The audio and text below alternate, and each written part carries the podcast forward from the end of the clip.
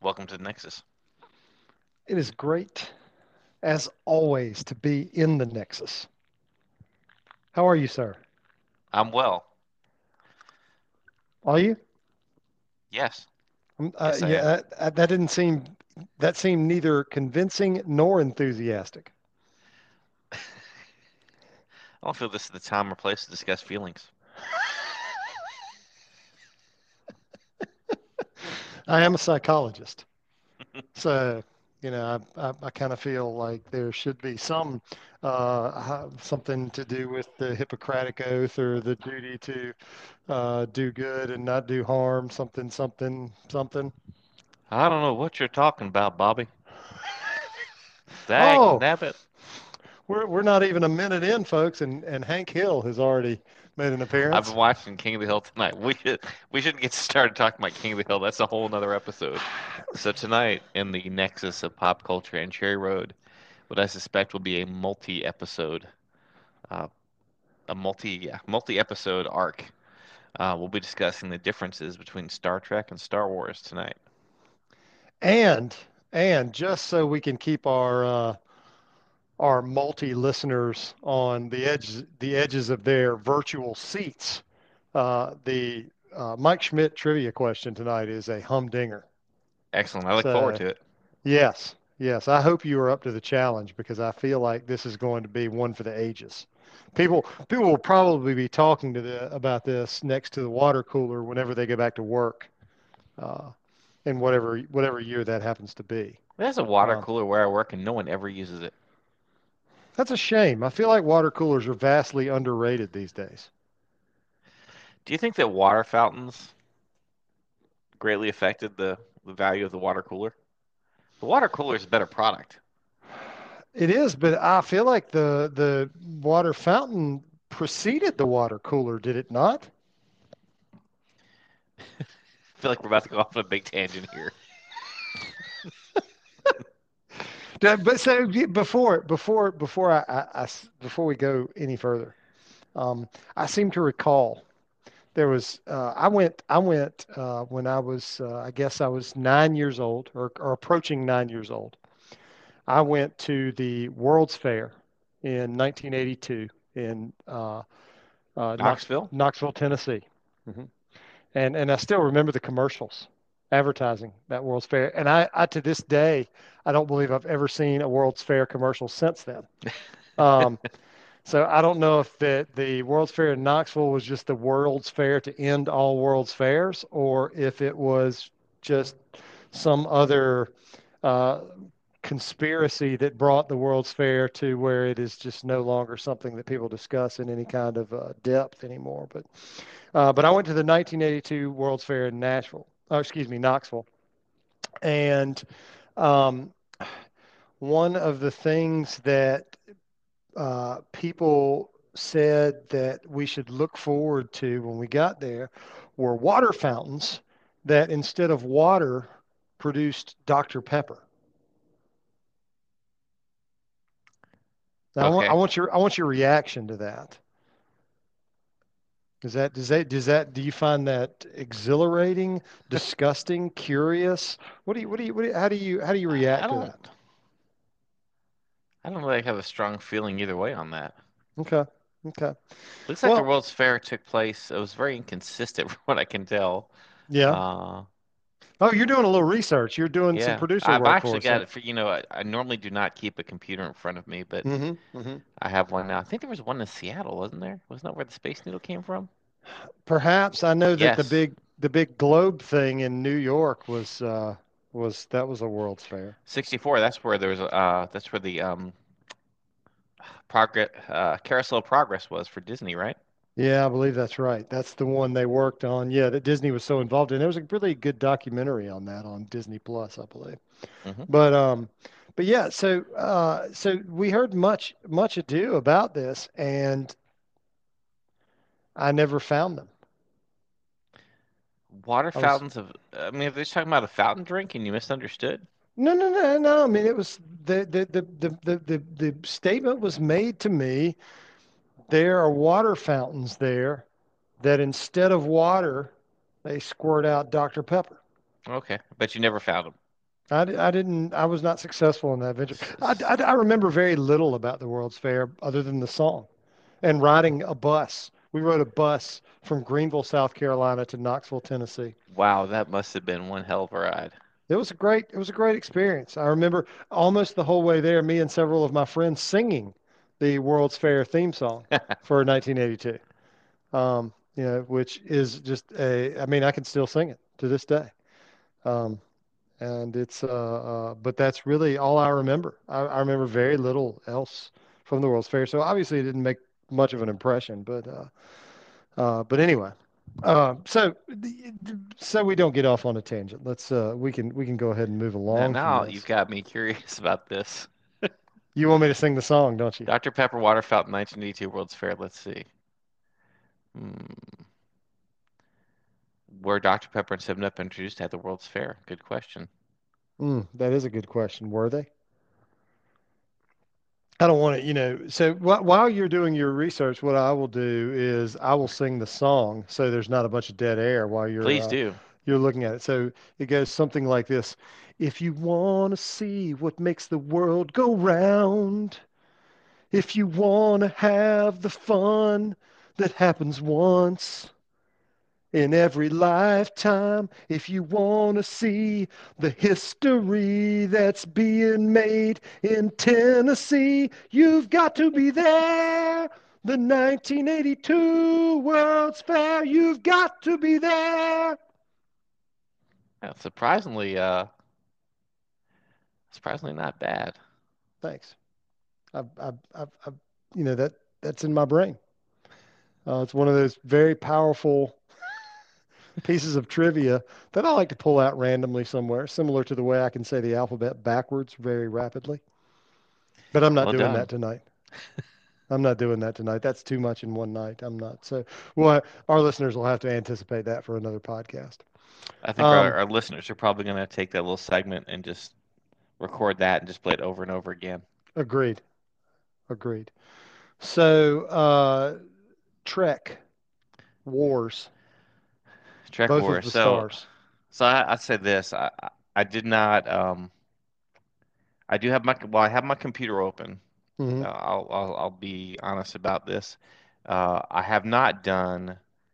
Um, I haven't listened to any podcasts. I listened to uh, Star Trek podcast about Picard, uh, the series, and I listened to a Star Wars podcast that I love called the Cantina Cast. But I haven't listened to any podcasts that compare the two. I tried to avoid any kind of research on to keep our thoughts original. Um, I, I didn't I didn't go searching for a comparison of the two. I had to do more research on Star Trek, and that's really why I have the computer because I would I'm very knowledgeable. I won't consider myself an expert in Star Wars, but I would say extremely knowledgeable on Star Wars and most of Star Wars properties, hmm um, say video games and novels, stuff like that. But as far as the movies and TV shows go, um, I know I'm I'm very well versed in those things. Where Star Trek, I'm I'm a fan of pieces of the entire franchise, but I can't say that I've there are several series that I've never seen. Um, where I can say that I have seen every movie that has come out for Star Trek. So that's kind of my background on where I am on on those. Um, how about you? Do you can are you uh do you feel you have more knowledge about Star Wars, Star Trek? Where where are you Okay, well, well, let me first of all dispel. So I did absolutely no research whatsoever. Uh, I did not listen to any podcasts, uh, either about one or the other or both. Uh, I did not look up any facts, figures. I am not sitting in front of my computer, though. I'm starting to think that maybe I will go get it momentarily. Um, I consider myself to be a reasonably strong, or or to have a reasonably strong level of expertise in the Star Wars movies that precede the last batch. I believe that I could successfully parry with anyone on episodes one through six. Okay. Um, barring, you know, the occasional I might need my memory jarred as far as a name of an obscure planet or something like that. Um, in episodes seven, eight, and nine, um, I would do okay. Um, I consider myself, I would say, knowledgeable.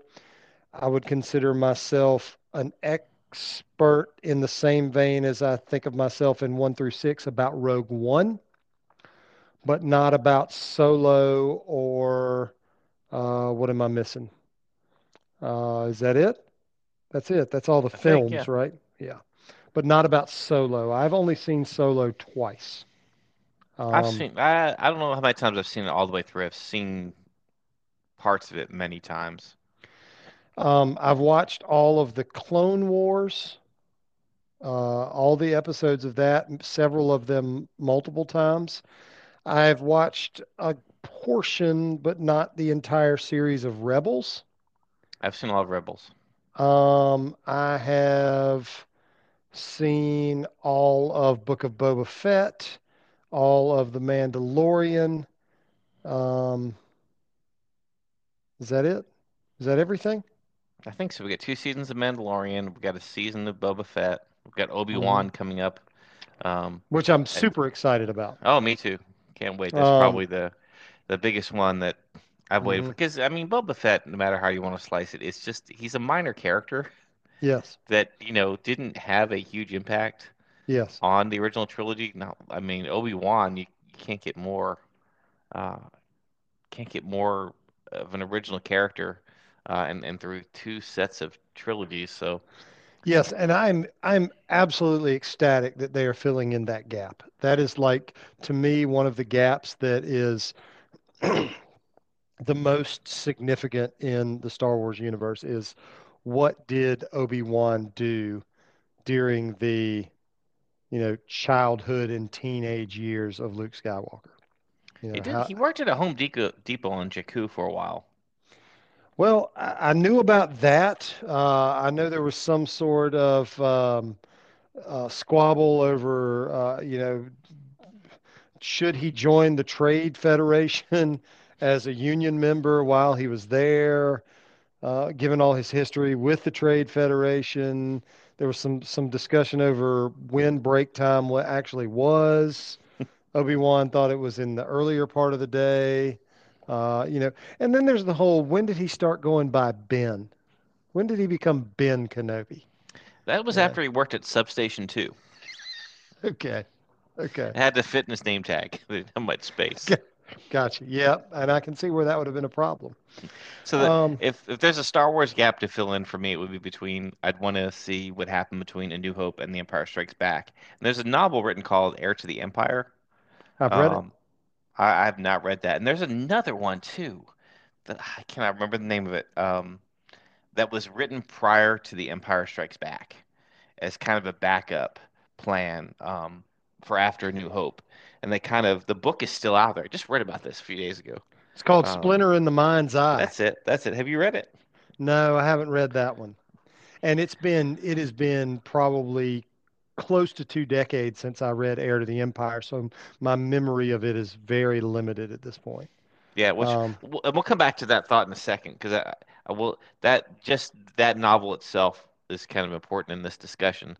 Um, so, in a lot of my background in Star Wars is not just how many times I've seen the movies, countless number of times, um, mhm, and and every spin-off they've done, including the holiday special. Um, right. but I've been listening to I always talk about Cantina Cast, hosted currently by Albert and Jonesy. Uh, they live in Austin and Houston. Um, I'm one of the Patreon supporters and they do a great job. And so a lot of the stuff that I know, I learned from listening to their podcast. Um, so they have a lot of great discussions on like, you know, uh, what is force healing? Like they'll take one topic of Star Wars and just like run with it, which is great. So a lot of some of the stuff I say, I'm, I'm sure I probably learned on the Cantina Cast. So the off chance that Albert and Jonesy are listening, uh, they hear something from their podcast. Okay. Um, now, as far as Star Trek goes, I have um, I have watched every episode of The Next Generation, of Me too. Voyager, I've of not seen Deep S- Voyager. I Voyager's my next. of Deep Space Nine, um, of Enterprise. Uh, I have also watched, I would say, the vast majority of the original series. I saw probably the first four or five original cast Star Trek movies. At some point, I, I felt I got a little weary of them. Um, I've seen a couple of the Next Generation movies, which, you know, I don't remember. I remember when Star Trek Generations came out in the theaters, the one that was the crossover that had Kirk and and Right. and McCoy in it, uh, with Picard and his crew. Uh, I don't remember. There were three other Star Trek Next Generation But films. there's Generations in 94, First Contact 96, which was the, the best one. And hmm Generations was good. First Contact was excellent. Insurrection in 98 and Nemesis in 2002. Uh, to me, Insurrection and Nemesis are almost indistinguishable. hmm Agreed. Uh, I, I really, and in Nemesis, like the bad guy was Picard himself hmm in some kind of cloning things. I, I don't know. I liked, I did like the reboots, um, Star Trek in '09, Into Darkness 13 and Beyond in, in 16. All those were good. Uh, those are all the Chris Pine ones, right? Yeah. Yeah, I, I believe I saw two of those. I know I saw the first one, um, but And I don't I don't know that I saw the other two. I Or watched, I um, don't know which one of the other two I saw is what I mean to say. My knowledge of the original series is not great. Star Trek: The Next Generation, I'm really strong on that. Um, I didn't watch Deep Space Nine. I didn't watch Voyager. Saw all the original motion pictures, all the Next Generation, all the reboots. Um, I'm a big fan of. I just finished season two of Picard, and I just started um, Strange New Worlds episode one, which just came out last week, and I would say that was that was very good. And the only reason why I'm saying excellent, not saying excellent, is because I want to make sure that I don't. Um, it, it's just very good. Like it's just so well done. Um, very very enjoyable. Definitely captures the idea of what Star Trek is supposed to be. So let's get into the the way that these two franchises started. So Scott, tell us who's who created Star Trek. Gene Roddenberry. Gene Roddenberry is correct. And he passed away in 1991. He was 70. He actually was involved with Star Trek: The Next Generation for the first, I think, season or so before he became ill. So he was involved with uh, the first three franchises were the original series, the animated series, and then the Next Generation. And he had a hand in all three of those. The animated series. That was that was one season, if I if I'm not mistaken. Am I Yeah, am it was I? from 73 to 74, in which I, I am certain that was my first exposure to Star Trek. Because I remember in the 70s, the mid 70s specifically, when I was three or four, having Star Trek shirts, like the ones they wore in the TV show. hmm And had, you know, had the had the little Yeah. back then the ranks were on the wrist. Yep. Yep. And I, I'm pretty sure they had to have been from watching this cartoon, which I really I want to go back and watch it. And I need to go watch. I've seen some of the original series, but at one point that was on Netflix. Uh, I don't know that it still is, but um, but yeah. Um, So Star Trek premiered in 66 and was on for mhm, three seasons. mhm. Um, and then I get apparently it became popular in syndication, which I didn't I didn't realize that that that's where it gained its popularity. Um, I thought the the movie that came out, I know I, I know I saw Star Trek the motion picture, which I think was 79, I think that sounds about right. and I remember it being so boring. hmm Um, and I really had no interest in it whatsoever. Yes. Um, Yes, I remember some discussions about V'ger, um, which turned out to be Voyager. Um, and there was uh, um, there was some punk first or second officer that always Decker was his name, who kept uh, uh, you know questioning Kirk's authority and causing all sorts of problems. And uh, uh, there was a bald lady named Alira or Aliyah or something to that effect. is Not that Uhura? Uhura. No, no. Hmm. Uhura's not bald. Um, Oh, you're right. was this was the premise. uh, This this person was the premise of the whole movie. Was Here's here's Decker right out- here. yeah, yeah, Okay. and uh, which makes me think of Colonel Decker from the A Team and how much he bothered me. Um, Yeah, what's weird about wow, I was about to get in a tangent on Colonel Decker, but I won't. Um, I remember the the uh, the Wrath of Khan was really good too. But so let's we know that Star Trek came from Gene Roddenberry and it took off in the 60s, uh, stayed popular in syndication, prompting a, a movie franchise. So we all know that Star Wars was the idea of George Lucas. The Yes. first movie came out in 1977. Empire Strikes Back in 80, Return of the Jedi 83, and Mhm. then prequels to follow. I think it was was 99, 90 99 99, was Phantom Menace. 2002, Yeah. and I think 2005. Was it my guess. 2005 or was it 2004 on the last one?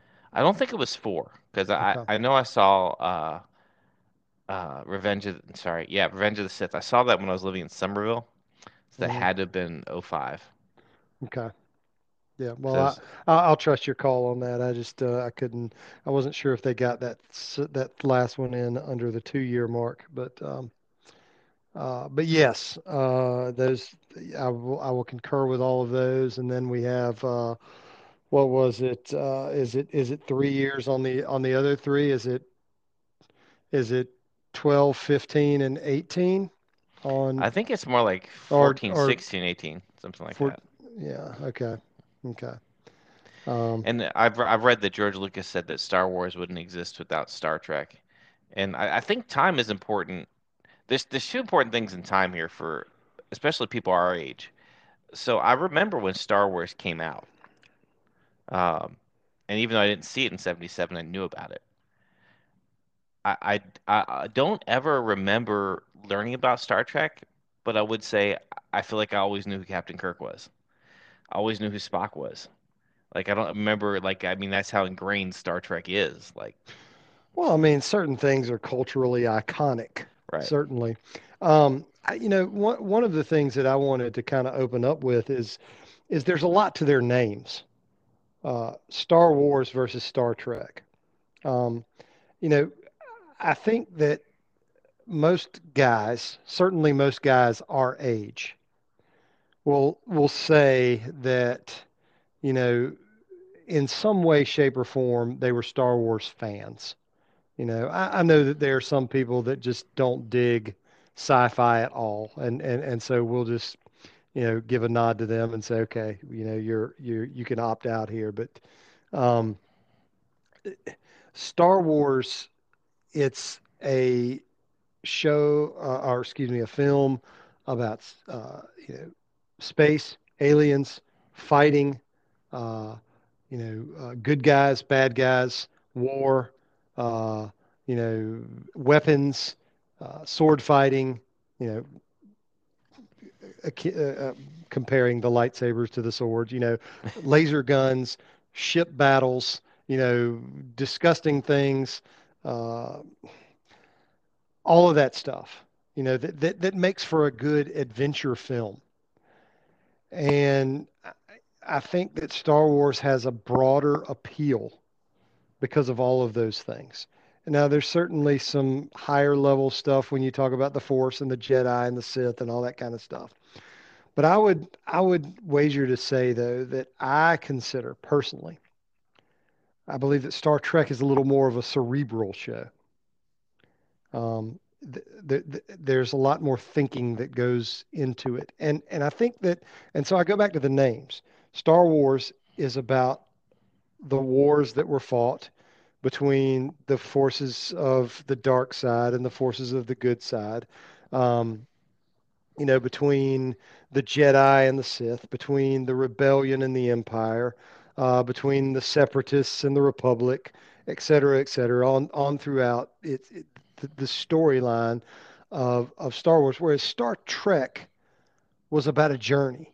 You know, did they fight some? Yes, but there were many episodes that weren't about fighting at all. Uh, it was about thinking.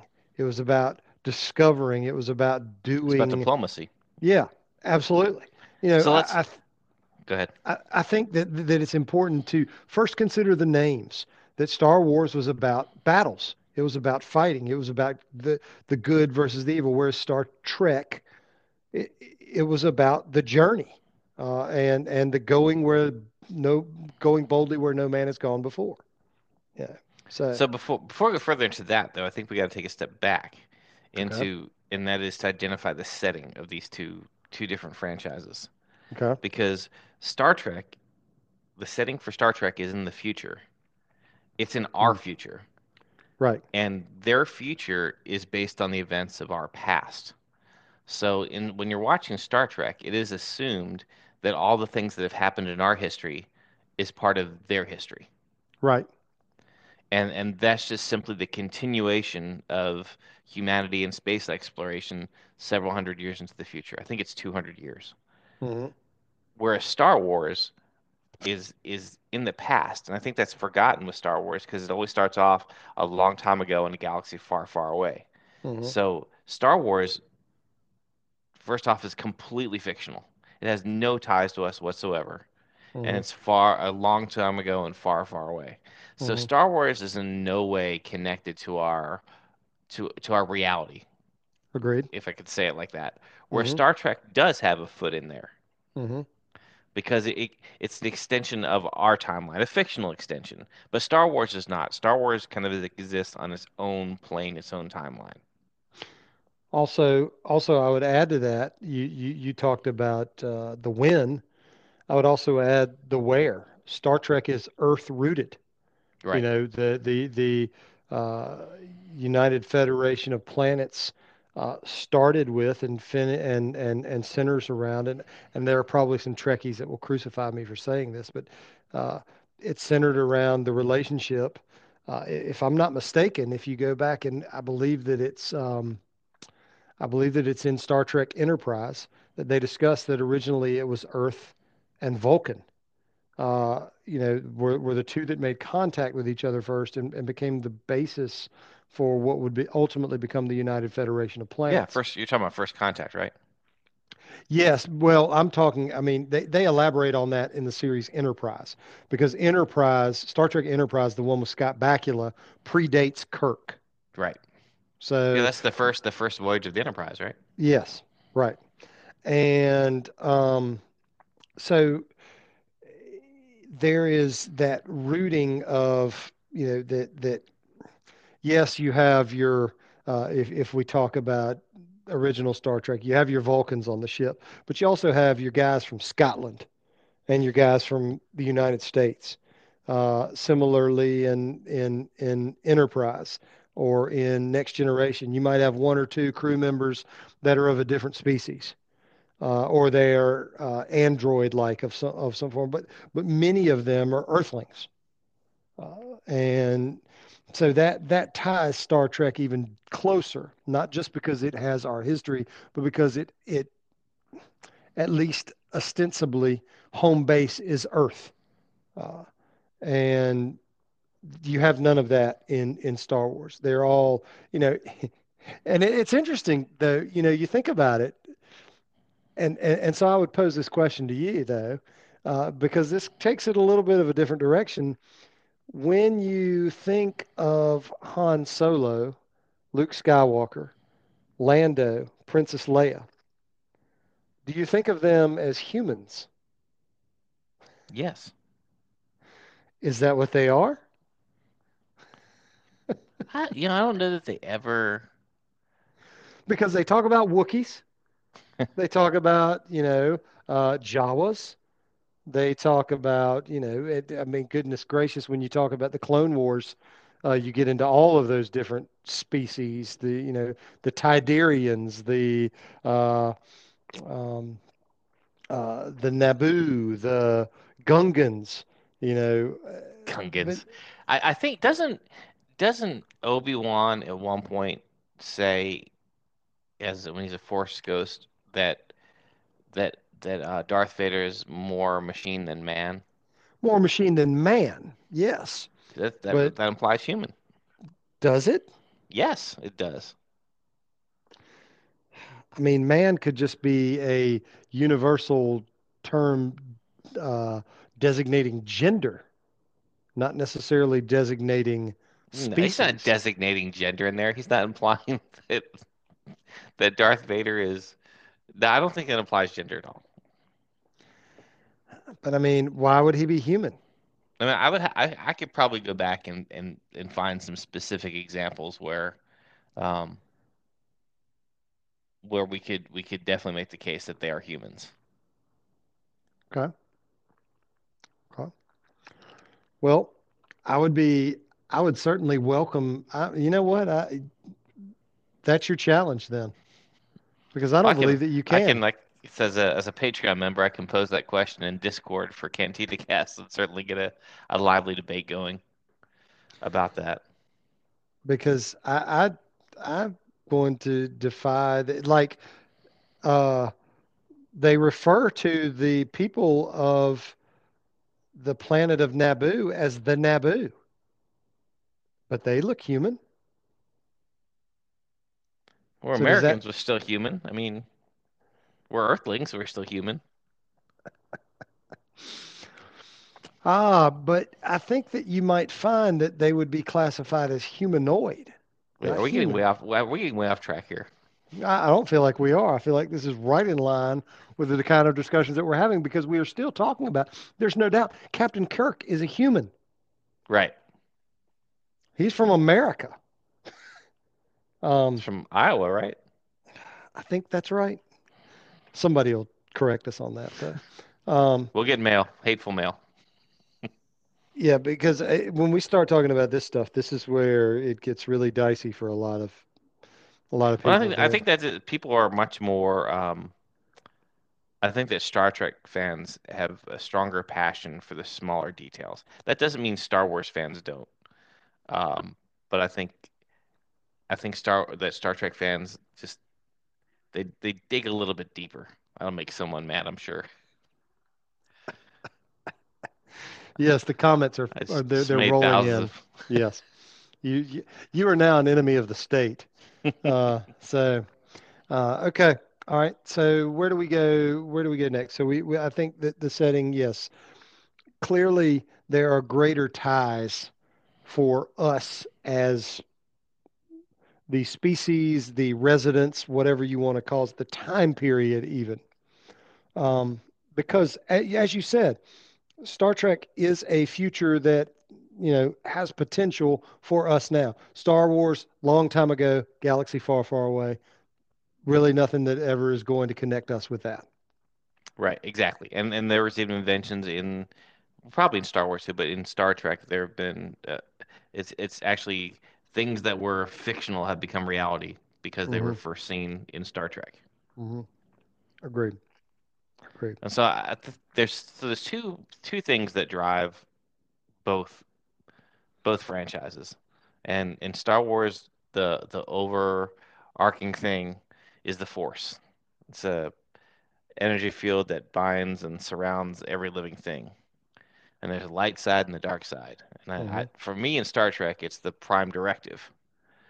Uh, because the, the stories of Star Trek are always told from the point of the Federation hmm in one way. It dep- and no matter what ship it is or what space station it is, that's always a very big deal. In fact, the first episode of um, Strange New Worlds is, is definitely about the, the Prime Directive, um, which they called it like General Rule One, um, which is basically they they are not going to interfere in the natural uh, Course of things.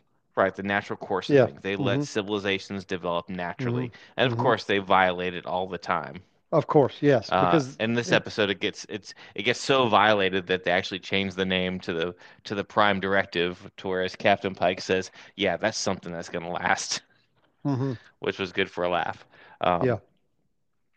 And so the Prime Directive there is like, right, you can't interfere. We're we're going to go out there. We're going to find new worlds. We're going to reach out, and we're going to connect them Right. if they want to be connected. Right. We're just we're just going to show them, hey, this is this is what's out there. Would you like to be a part of it? And this is what we can do for you. Whereas the Force, and so to me, one of the different, the Force doesn't always seem to be available to everybody in Star Wars.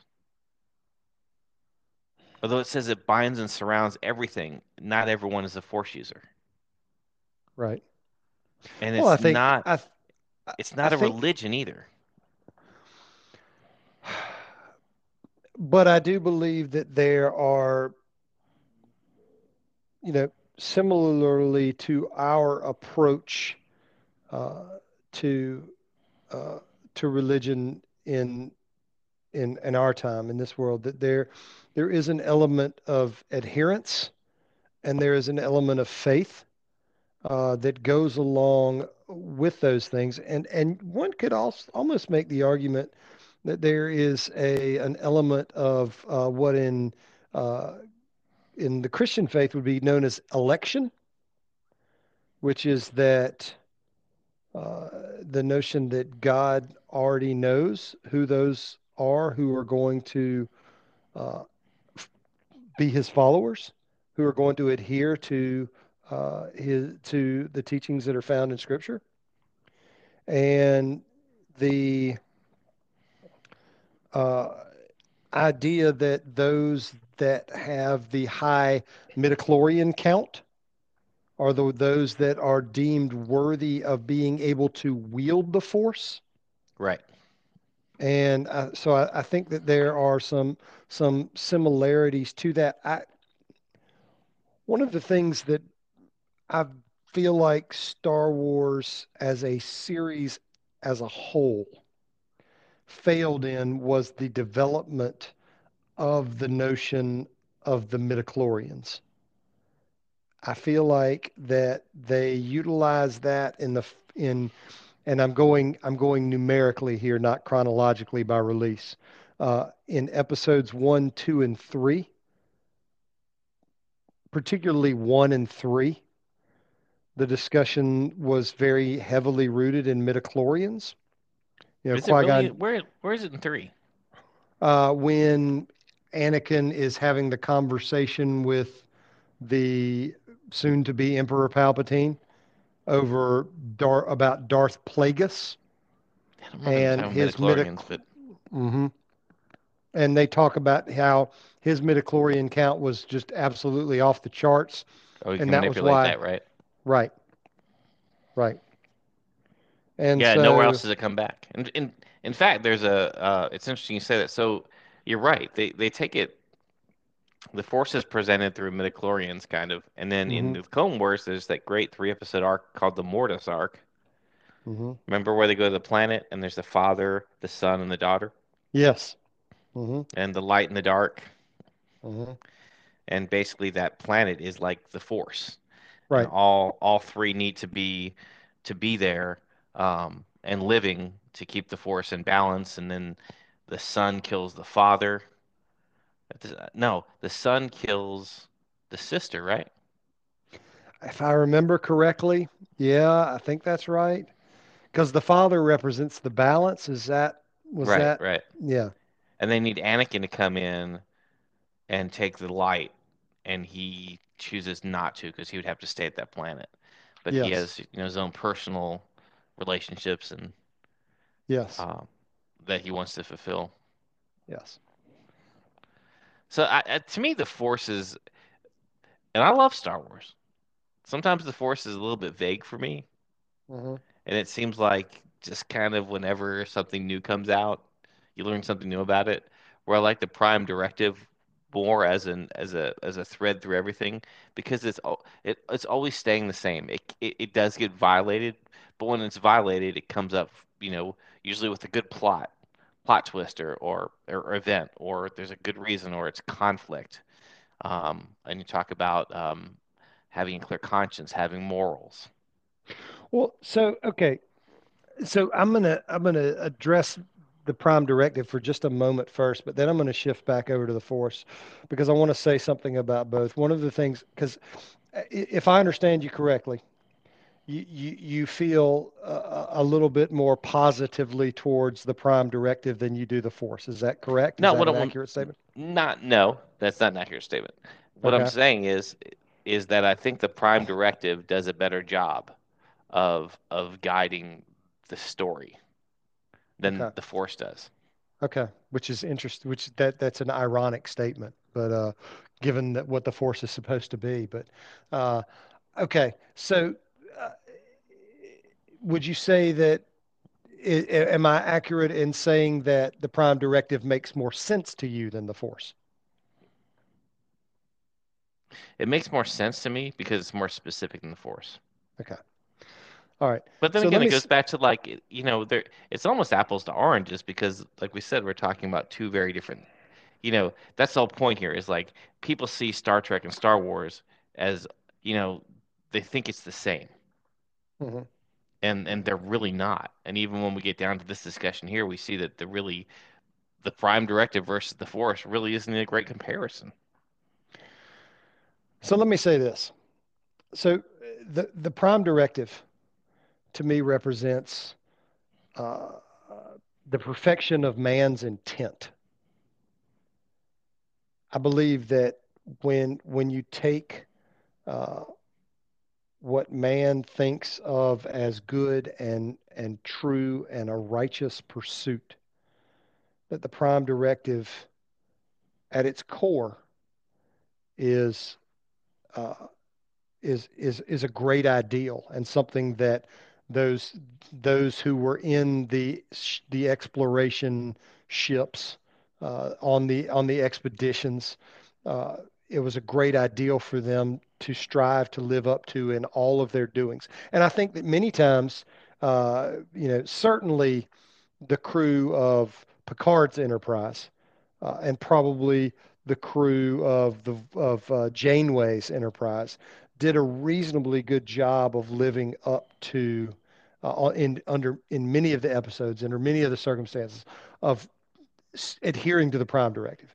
Now, when you plug man into any scenario, particularly with the, when there are circumstances that might be hostile, might be complex, might be difficult, where decisions are hard to make and lines are blurred, when reality actually comes face to face with idealism, then certainly there are going to be circumstances where the prime directive is going to be difficult to follow without seeming callous or indifferent or cruel. Agreed? You Agree? agree with all that? Okay. Yes, I do. So now I want to shift, but but but for those reasons, because I think the prime directive is a great ideal, but I also understand that sometimes it can't be as simplistic as adhering to an ideal. That mm-hmm. there there are other nuances and circumstances that cause us to have to change the ideal. Then I I I can accept the prime directive a lot more because I do understand there are exceptions. Now, shifting over to the force, and this is why I got onto this. Um, the other day, I was having a conversation with my kids, and they were we were talking about Star Wars as we often do, and they said that it is Mace Windu's fault that Anakin Anakin turned to the dark side, and I was like, that's absolutely ridiculous. As just an absurd statement for for many many reasons. But first and foremost is that you know, and this may be a controversial statement for many of our listeners, but Mace Windu is somebody I really loved. I loved his character. Yeah, it's a great th- character. I think Samuel L. Jackson was perfect for that role. I think that everything that he brought to that and the way that he played that out, you know, the battle on Geonosis, uh, him killing Boba Fett, or excuse me, Jango Fett, uh, you know, the just his interaction and various times throughout the Clone Wars uh, with his fellow Jedi, with other people. I just, I really loved his character. He's also he's stronger than Palpatine. Without Anakin, he beats Palpatine. Right, agreed. But they brought to my attention that Windu had decided that it that Palpatine had to die. He could not be brought to trial Right. because the courts were corrupt, the Senate was corrupt, et cetera, et cetera. Valid reasons in my mind. But my children were looking at it from the perspective of yes, but the right thing to do would have been to take him into custody. And even though the knowledge was there that the courts were corrupt, that the Senate was corrupt, that any trial was likely to be farcical, that still the right thing to do would have been to arrest him and not to kill him.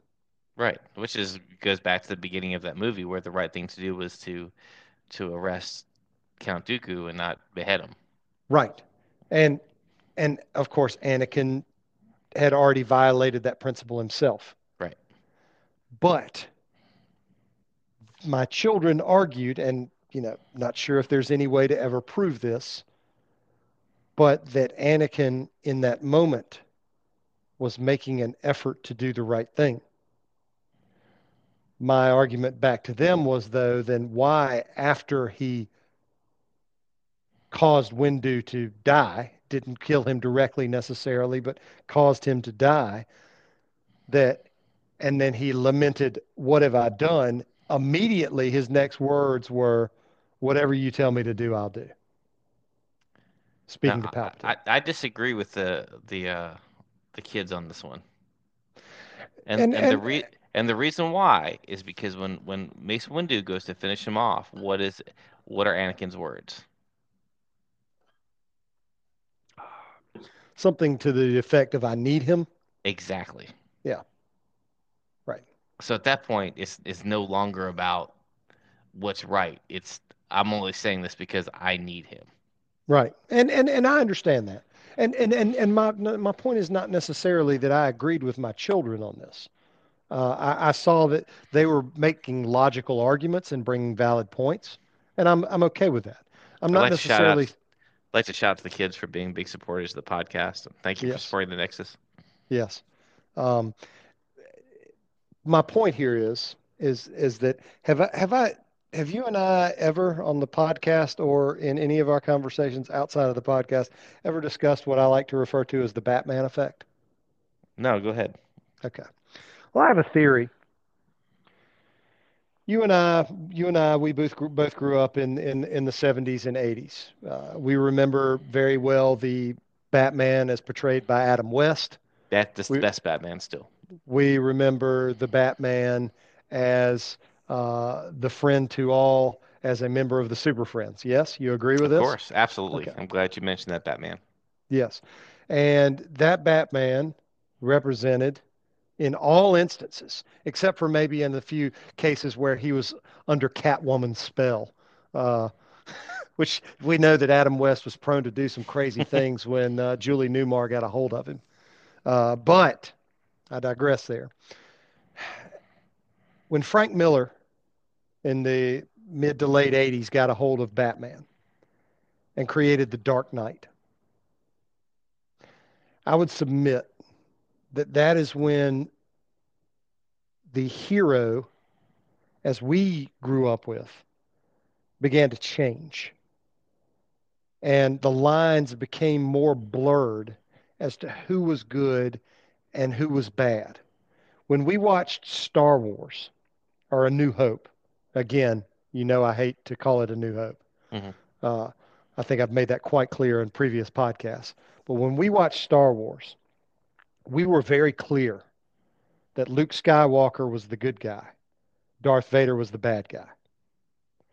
By the time Rey buried those lightsabers in the sands of Tatooine, could we as unequivocally say who the good guys were and who the bad guys were? Yeah, Rey was the good guy, and Luke and Leo were the good guys. Mm, I don't feel that way. I feel like throughout that film, throughout our our whole knowing, our whole knowledge of Rey, the question was always asked, were the Jedi truly good? I don't think Rey was asking that question. I feel like she was. I think it was pretty clear that who was good and who was bad, and she was trying to get um uh Kylo Ren, Ben Solo back to the light side, and his, his whole point was that he was saying Jedi, Sith, it doesn't matter. Right. He said that he said that in Last Jedi. Right. But nobody ever presented an argument like that in in in Star Wars or Empire Strikes Back. Even the bad guys knew that they were the bad guys. You know, when when you when you watch uh, when when you think about Batman now, he's just as likely to be fighting Superman as he is to be fighting the Joker. Am I am I incorrect in this? I feel like we're straying from our prime directive here. No, what my, my, my point is here is that with Star Trek, there was there was always some there was always a good uh, a good balance of that yes we are making every effort to do what is good and right uh, and sticking with the rules as they have been given to us. And sometimes we will fail in those rules, but it won't be because we're just saying, you know what, screw the rules. We're we when when we fail to live up to the rules, it is because of some sort of circumstance that prevented us from being able. You know, we were looking at okay, if we didn't violate the prime directive at least a little bit, then this entire race of flobbits is going to die. You know. Whereas with the light side and the dark side of the force, with the Sith versus the Jedi, you know, they they made it more difficult towards the end to just believe that okay, the Jedi are the good guys and the Sith are the bad guys. See, I don't agree at all. I, I I totally have a different. I mean, the Sith is clearly they're they're in Exegol. They're all in those black shrouds. There's red stormtroopers. They've got like this fleet of hundreds of star destroyers that are each equipped with the power of a Death Star. They're clearly about, the bad guys. How about the conversation that Padme has with Anakin in the third in in ep- episode three, where it's just before all he you know goes and uh, and kills all the younglings. Yes, and she says, talking about the separatists. Have you ever thought that maybe we're on the wrong side? Mm-hmm. Well, the separatists were led by Count Dooku. They were the droid armies. They were General Grievous. The, the Jedi spent all of their time fighting. But I think that oversimplifies it. It's, I think maybe she's she's saying she's realizing that group you're talking about is the side that they're on, and she's realizing like we're on this wrong side of this. Not that we should be on the separatist side. Well, no, he says he says to her, his response is, "You're starting to sound like a separatist."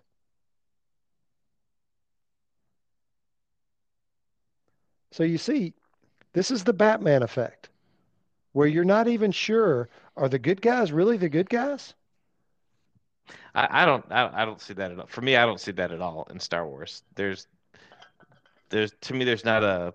I mean, Rey's whole thing is she's trying to turn Kylo Ren back to the light side of the Force. There's clearly a good side and a bad side. I don't feel like it's blurred at all. I don't feel like Rey did any.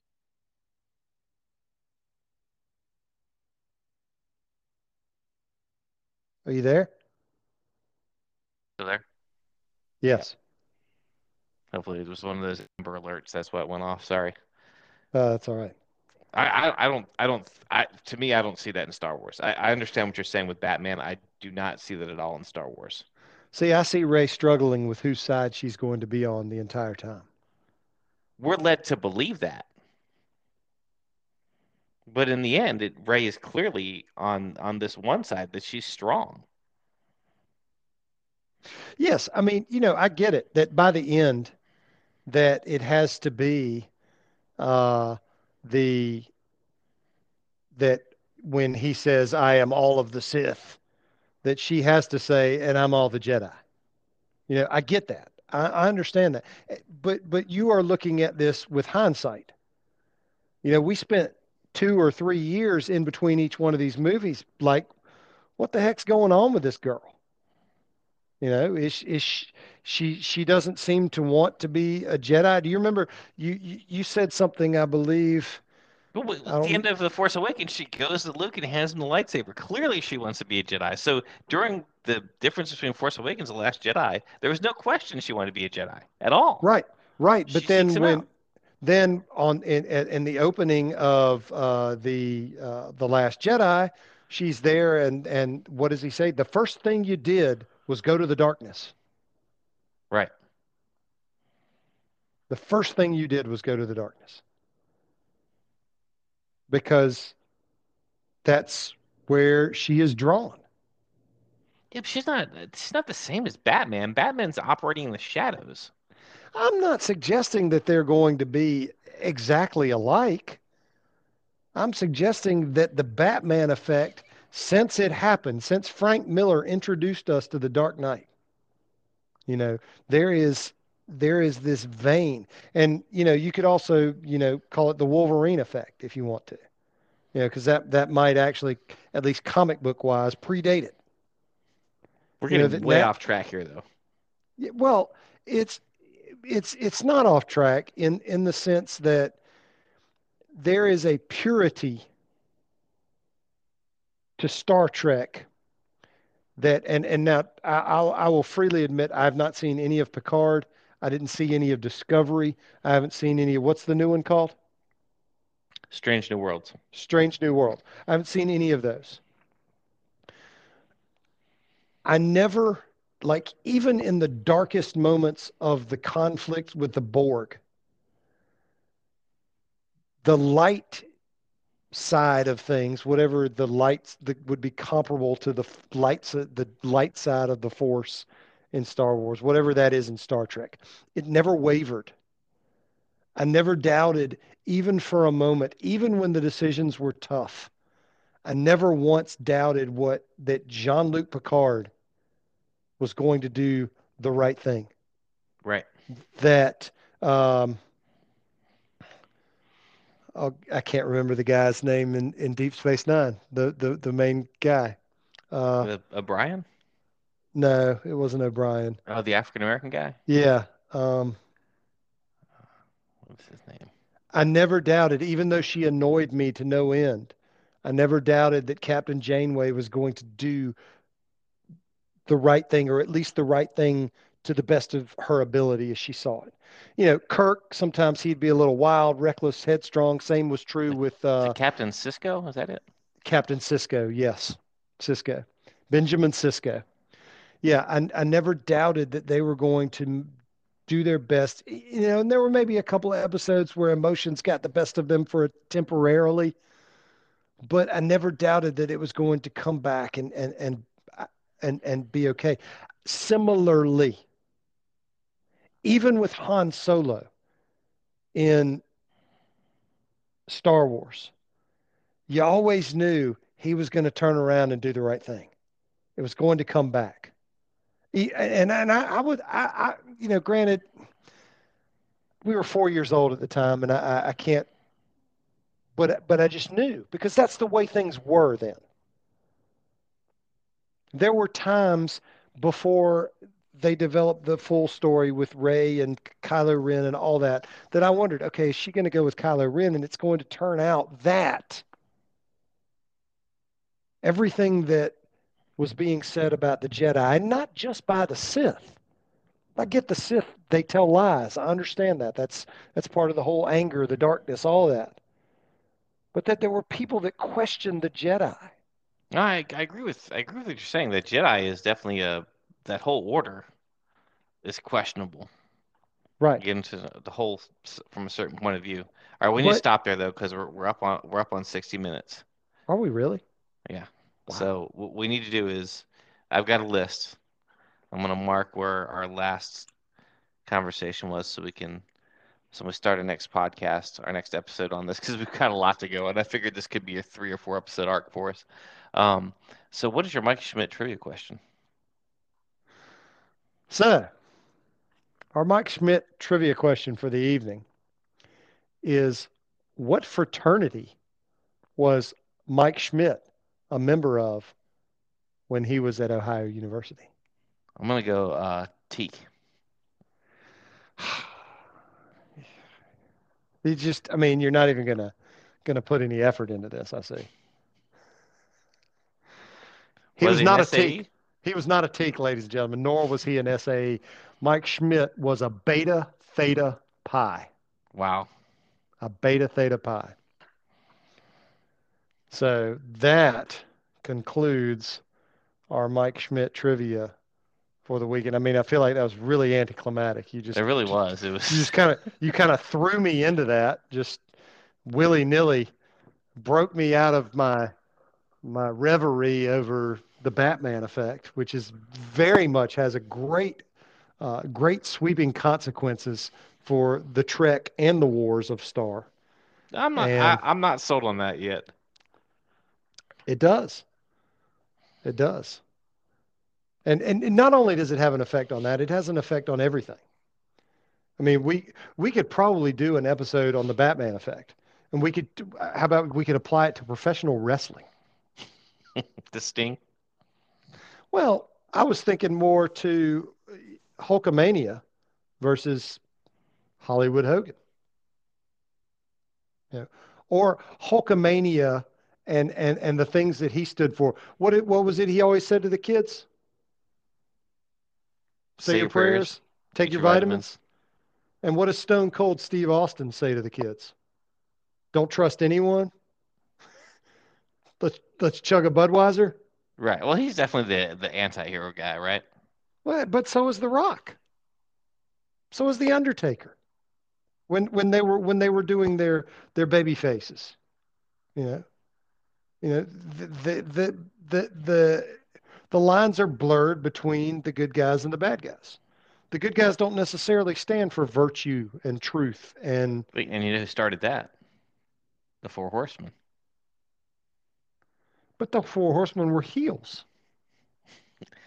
It, it- and I heard this from Arn on the podcast the other day. There were heels in every city except which one? Charlotte. Philadelphia. Really? Yep. He said in Philadelphia. He said that was which it was ironic because that's where I was growing up watching them, and I always thought they were the good guys. Um, that he said that just for whatever reason that Philadelphia embraced them. He said they felt that their their kind of attitude reflected the city, just like not taking crap from anybody. So he said everywhere where they went, they were the villains, except in Philadelphia, they were the baby face, and they would have autograph signing sessions there. Huh. But nowhere else during that time would you have that for villains because, you know, everything it was assumed then that everything was real, right? Or everything was, you know, there wasn't the admission at that point that these were just characters. Yeah. But still, my favorite thing is how in the world would anyone think when Arnie Anderson opens his mouth, how would you think he's from anywhere but the state of Georgia? How could you think he's from Minnesota? Right. Yeah. Yeah. Agreed. So have have we reached the end for the We've evening? reached the end here. Uh, a So- heated so- discussion. What what what which, what did we cover? Which of your what if which of your bullets did we, We- cover?